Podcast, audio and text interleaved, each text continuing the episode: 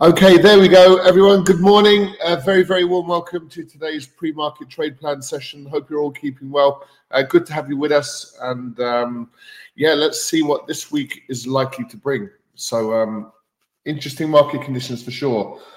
Uh, kind of a lot happening, and then um, you know the market is trying to check itself clearly. So, look, let's let's kind of break it down a little bit more detail. The whole purpose of this session is for us to be as prepared as we possibly possibly can for today's trading opportunities. Um, so, without further ado, let's get straight into it. And we'll start, of course, with our risk warning. Just take a brief moment to familiarize yourself with our risk warning currently up on the screen. Uh, we're in a few of these risk-on trades at the minute, so we'll um, we'll go into those in a little bit more detail, and we'll see if our um, if there's anything shifting our analysis uh, or whether we um, we pretty much stick to the current plan. So all profitable traders they need to consider which markets to trade. So trade selection is an important feature. You want to be trying to to be looking at the right markets rather than spending a lot of time looking at the wrong markets. Um, then where do we then enter and exit these markets? How do we manage risk? Of course. Uh, trade management as well is always important, and trade psychology, all important features. There's a lot of education built on all of these facets of, of decision making. And uh, just to let you know, we address these considerations every day in our live trade rooms, and we're strong advocates of being consistent in what we're doing, uh, accurate with the levels we use, disciplined with our capital, and uh, be patient as well. Okay, so let's get straight into it. Then we'll we'll start with um, potential market moving news. So we, we did have an eventful week to a certain degree last week. I want to run through just a couple of the most important features.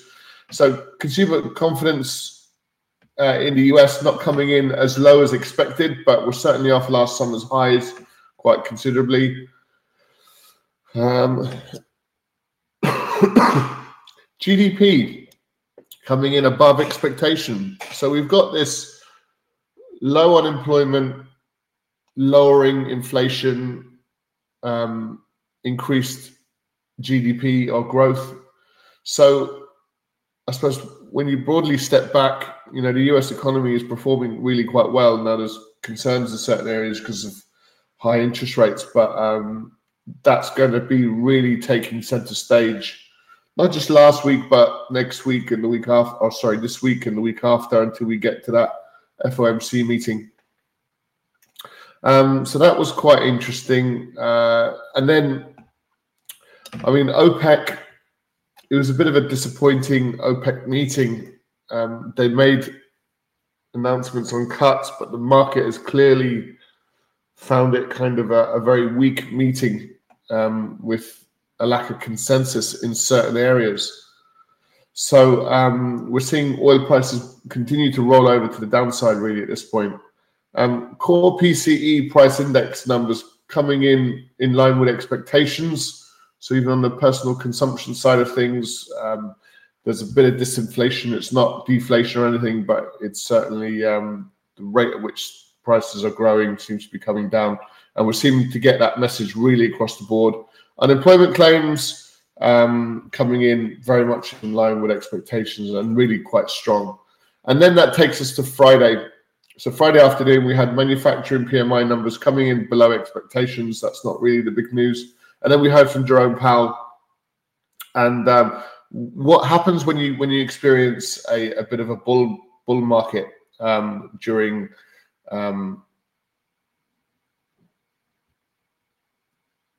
uh, during a period of financial tightening, i.e., raising interest rates, is that by its very nature it is it loosens um, if people feel optimistic about um, asset prices and they're continuing to rally there's more money available and there's there's generally um, greater activity and increased confidence and things like that. So it is inflationary in nature. Uh, again something these central banks should be very careful of and should um, be very mindful of. So this week, we'll just flick through. We'll just we'll be hearing from the RBA. They're expected to keep rates on hold with this lowering inflation Um, some economies are kind of stuttering from a growth perspective, um, and they would be this rate pivot narrative will will sort of continue to build up a bit of pace. Right, some more job numbers this week. We're expecting the number of jobs available in the US to actually be lower. Um, obviously, going into the Christmas series uh, um, season, we've seen these job numbers come come right down. I think this is the lowest now, nine point three three. Is it? Oh no, we have been lower. Yeah, we have been lower once. Um, yeah, of course, we had a 8.8 million job number on job jobs. So ADP comes next. Uh, we'll be having we hear from the uh, BOC. So very much pausing. It's just how much of a dovish pause will it actually be, or let's say a um, yeah a dovish pause with the potential for rates to actually roll over to the downside. We'll see how much of a feature that's, that happens to play. And then we're going to close out the week with really significant employment numbers for the US. Expecting a um, 185 jobs to be added. If we get it back above 200,000, that would be that would still be really quite strong. So we're projecting not too far away from that. No move on the unemployment rate, and average hourly earnings are continuing to rise. It seems. So we've got we've got a sort of a backdrop which is really going to be focusing on on central bank monetary policy. So just a quick touch on what's going on in these uh, bond markets.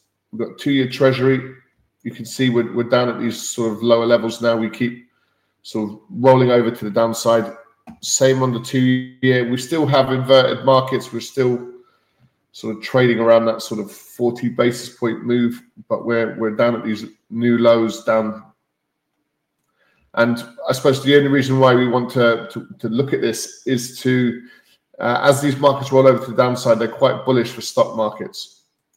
Now we got that bullish move on on um, on Friday, buying the S and P, the Nasdaq, um, but you can see so far that these markets are beginning to roll over to the downside. So let's look at the S and P. So there was our, our bullish breakout on on Friday. So we've got this pullback currently we're running into all of these highs. We've been sitting sideways for quite some time. So really, our, our bias is very simple. Nothing has really changed for us to change our view on these markets. So we've still got a very bullish bias. Now, I'm not saying we won't get a corrective move, but I'm saying that our overall bias is still very much to the upside for these equity markets. Um, sort of a, an outsized, very significant rally in the Dow Jones um, we've seen we saw a massive rally in oil, uh, sorry, in, in gold again, uh, which which has now reversed really very aggressively. The FTSE as well, our bias was to the upside. Here's the 200 period moving average. That was the only concern for this trade. And uh, it looks like we're coming back 7,500 now. I mean, still, our bullish, our, our bias is relatively bullish. This is the resistance we were talking about for the Dow Jones. Really, really strong. Um, sorry, the DAX. Really strong rally uh, again on Friday. So a three-day rally. We're able to cap- capitalize on most of this, or let's say half of this overall move, a little bit more than half. But um, yeah, we've we, we are now at that resistance level so structural failure trade to the downside for the for the Nikkei, and um, Bitcoin is now rallying. We're up at forty one, yeah, forty one thousand. So if we zoom out on Bitcoin, does seem to be you know this um, this kind of positive momentum. Now it's finally broken out. I mean, there's a lot of problems with with, with these cryptocurrency markets, but um, there seems to be this um, sort of bullish aspect to these markets at the minute. Right, moving on to the contrast between gold and oil. Look at the rally that we've seen on Friday. we we rallied up to 2150, I think pretty close to 2150. Let's see what that, that number was. Yeah, 2144. Um, and look at the market response now today. It's it's a complete rejection. So with any of these types of extended moves, you're looking for a bit of a coherent pullback and maybe start buying at a lower price. So we can allow this. So on Friday we we we were talking about getting into um, gold. But we didn't actually get into it. We didn't really want to increase our positioning um, across this dollar weakness trade. Otherwise, we could have added gold. In hindsight, we should have done, but we would have we would have experienced this really strong pullback today if we kept that position open. Mind you, we probably would have exceeded targets on the trade. So I'm, I'd like to think we'd probably book in profits up at these higher levels. But let, us allow it to come back, and um, we're getting a pullback across the board anyway, and um, that can certainly be in line with that with that analysis. Um, so here we are. Here's the euro dollar. So we've extended this little rally to the upside, and a few days towards the end of last week, we kind of pulled back really aggressively into the 200 period moving average. So nothing has changed in our analysis to any great extent. So we can look to stay in these trades. We're currently in the pound dollar to the upside. We're only a little bit of profit, but we're pulling back. And um, this has the potential to be a double top. So a rollover to the downside could be a short-term corrective move. But for now, as things currently stand, we are relatively comfortable sticking with our overall analysis. And that is really that the the Fed will will further pause, and this um, this interest rate sort of dovish interest rate are the potential for rate reductions over the coming months and quarters uh, are, are, likely to prevail. That's kind of where we're at. We're getting a little bit of a pullback now in the dollars beginning to show signs of some strength. We did get continuation on uh, on Friday rolling over to the downside. So really, we're sticking with that dollar, that dollar weakness trade. You can see the last couple of weeks, two or three weeks in the dollar Swiss, we've just been grinding lower and then we've snapped back really quite aggressively. So it's the nature of that snapback that's really quite concerning. Dollar CAD, we're snapping back. We'd probably expect prices to pull back into into resistance. And, and now we can look at these support and resistance levels with a lot, a lot more clarity. We can look for areas to identify opportunities to um, to buy and sell around support and resistance. So we're in the Aussie dollar to the upside. Good rally on Friday, further upside, and, and now we're sort of experiencing the rollover to the downside. And the question we've got to ask ourselves: Has anything significant changed? And the answer is no, not really but we are getting a bit of profit taking. Um, but we're at the beginning of the month, so we just expect these markets to pull back into support, and then we can start looking get into the next round of um, of the dollar weakness trade. So really, really strong rally for the pound against the euro on Friday. Uh, we're bouncing off the lows, but our expectations would be for further downside now at this stage. Um, there's your long-term sideways pattern except yesterday's price action or last Friday's price action is interesting to see for sure. And then finishing off with the yen. So a strong a strong rally, not not against the pound yen, but against the euro yen. Um, further downside across the dollar yen, euro yen. There's your M formation, um, and there's your fairly decent break to the downside. We can keep an eye on the yen. Okay, um, there's potential for further downside in US oil. We are running into strong support levels down at these lows, but it's worth looking at. And then we're back to this pullback in the indices. So, so this is what we're going to do. We're going to have, we're going to stick with our analysis, although these markets are currently pulling back. Um, if we look at bond yields, they're continuing to lower really quite aggressively.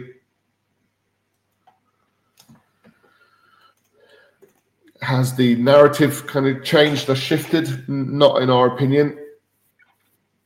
We saw further upside yet, um, on Friday from Jerome Powell. He had um, he had two two events Friday afternoon, Friday evening.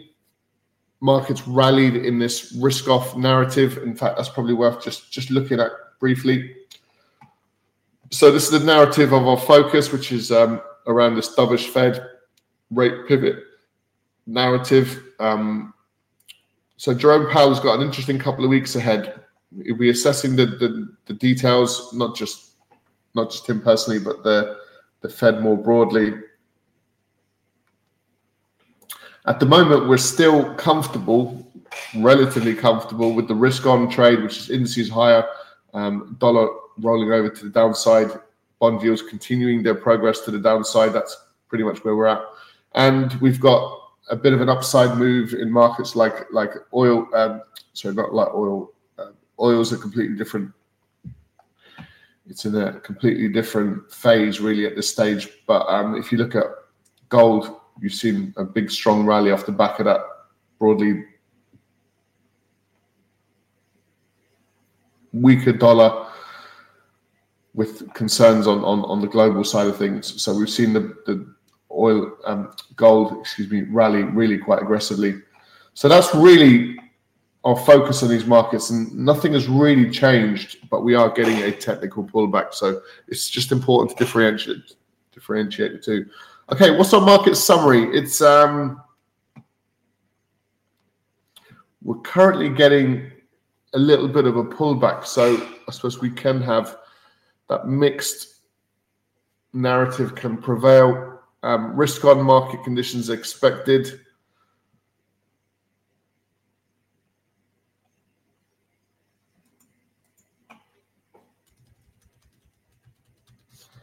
Further indices strength.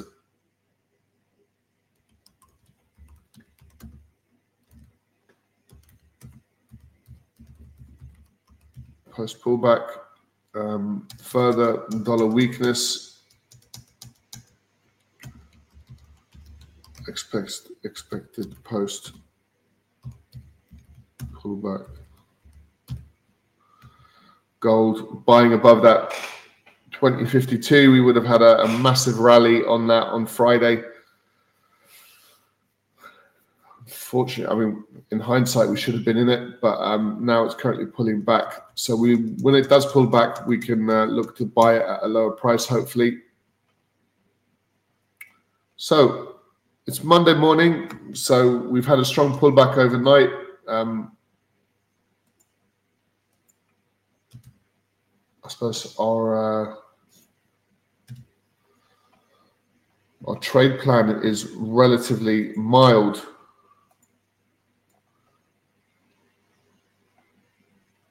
Okay, right. Let's post that into the chat box, guys, and we'll switch rooms. We're going to um, switch over to our European live trading room. So that's our trade plan. We, we, we still don't really have a huge amount to change our overall narrative, which is uh, it's, it's that it's that risk on trade. So we're still looking for the indices to find the floor at some point and start to rally. We might need to be patient because we are getting that current pullback as things currently stand, and then further dollar weakness as well expected post pullback. So it's really that risk on market condition um, is is a bit of a focus of ours. Okay, so let's on that note, guys. Thanks so much for joining us as always. We're going to switch rooms now. Any questions? Feel free to post them into the chat box. Um, but we'll um, we look forward to seeing you next time. So thanks very much for joining us. And if you are interested in learning how to trade the financial markets, and uh, you can access one of our discounted live trading and education bundles on our website, um, which actually currently starting from fifty nine dollars per calendar month. So if that will be of benefit to you, I'm sure it will. Uh, you're very welcome to join us. So for more information, just go to the livetraderoom.com and con- contact us through the website connect with us through the website if you do have any questions about trading these financial markets. On that note, guys, thanks so much for joining us. Do take care, and we'll speak to you soon. Bye for now.